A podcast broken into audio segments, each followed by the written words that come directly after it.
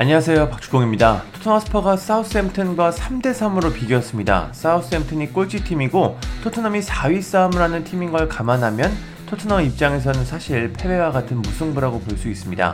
토트넘은 기회가 많이 있었는데 경기를 결정짓지 못했고 오히려 후반 막판 수비가 상당히 불안한 모습을 보여주면서 아쉬운 결과를 얻었습니다. 손흥민 선수는 이 경기에서 선발로 나서 풀타임을 소화했습니다. 손민 선수는 전반 추가 시간 날카로운 패스로 페드로 포로의 득점을 도왔습니다. 직접 슈팅을 시도하면서 득점을 노리기도 했으나 아쉽게 골은 나오지 않았습니다. 프리미어리그 100호 골을 기대한 팬들이 꽤 많았는데 일단 기회는 또다시 다음 경기로 넘어갔습니다. 그럼 경기 후 현지 언론들은 손민 선수를 어떻게 평가했을까요? 현지 언론들의 평가를 한번 모아봤습니다. 먼저 풋볼 런던입니다. 이 매체는 손민 선수에게 평점 6점을 줬습니다. 이 매체는 전반에 먼 거리에서 슈팅을 날렸다. 이후 완벽한 패스로 페드로 포로가 기록한 토트넘 첫 골을 도왔다. 후반에는 많은 걸 하기 위해 고군분투했다라고 평가했습니다. 스탠다드는 손흥민 선수에게 평점 7점을 줬습니다. 이 매체는 아름다운 패스로 포로의 득점을 도우면서 프리미어리그 50번째 도움을 기록했다.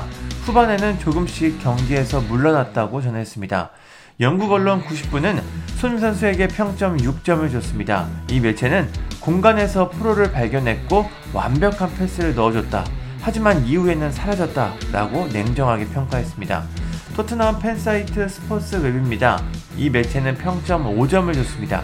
이 매체는 오늘은 공을 많이 받았지만 여전히 최고의 컨디션에는 미치지 못하는 모습이었다. 과거 사우스햄튼전 4골 퍼포먼스처럼 조금 더 수비수 뒤쪽에서 공을 받으면 좋겠다는 생각이 들었다고 평가했습니다. 축구 통계 사이트 후스코어드는 손흥민 선수에게 평점 7.8점을 줬습니다. 8점으로 양팀 최고 평점을 받은 페드로 포로 다음으로 높은 점수입니다. 손흥민 선수는 슈팅 2개를 시도했으나 유효 슈팅은 없었고 key pass만 3개를 기록했습니다.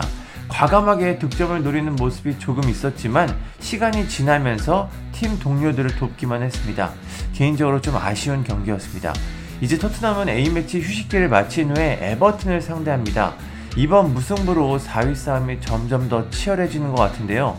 뉴캐슬 유나이티드보다 2점이 앞서고 있지만 두 경기나 더 치렀습니다. 상황이 그렇게 좋진 않죠. 토트넘이 이번 시즌 어떤 성적표를 받게 될지 참 궁금하고 걱정이 됩니다. 감사합니다.